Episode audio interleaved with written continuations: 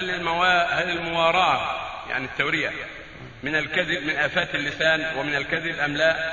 وهل إذا طلب من الشخص التحدث في موضوع ما فتكلم فيه وأطال وتكلم بما هو في الحديث وأطال فيه فهل هذه من آفات اللسان؟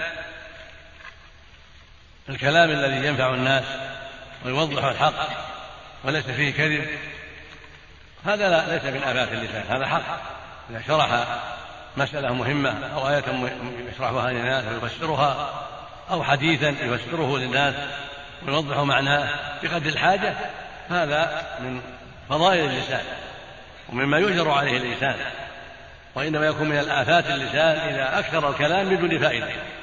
أضاع الوقت على الناس هذا يكون من ترتب. أما إذا تكلم بقدر الحاجة وأوضح للناس بين للناس الحكم الشرعي أو صحة الحديث أو بطلان الحديث وأنه مكتوب على الرسول صلى الله عليه وسلم أو بين لهم معنى الآية وشرحها لهم بقدر الحاجة هذا مأجور.